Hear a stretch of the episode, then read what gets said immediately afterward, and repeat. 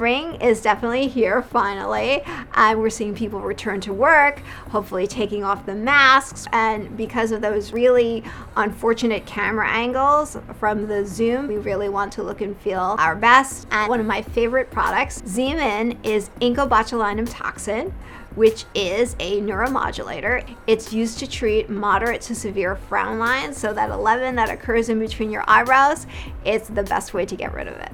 It is uniquely purified, which means that it doesn't have any associated proteins with the botulinum toxin molecule. So it's everything that you need and nothing that you don't, which is why celebrities like Gwyneth Paltrow really love this product. So Xeomin is an injectable, so certainly you should consult with your doctor before getting Xeomin or any other injectable.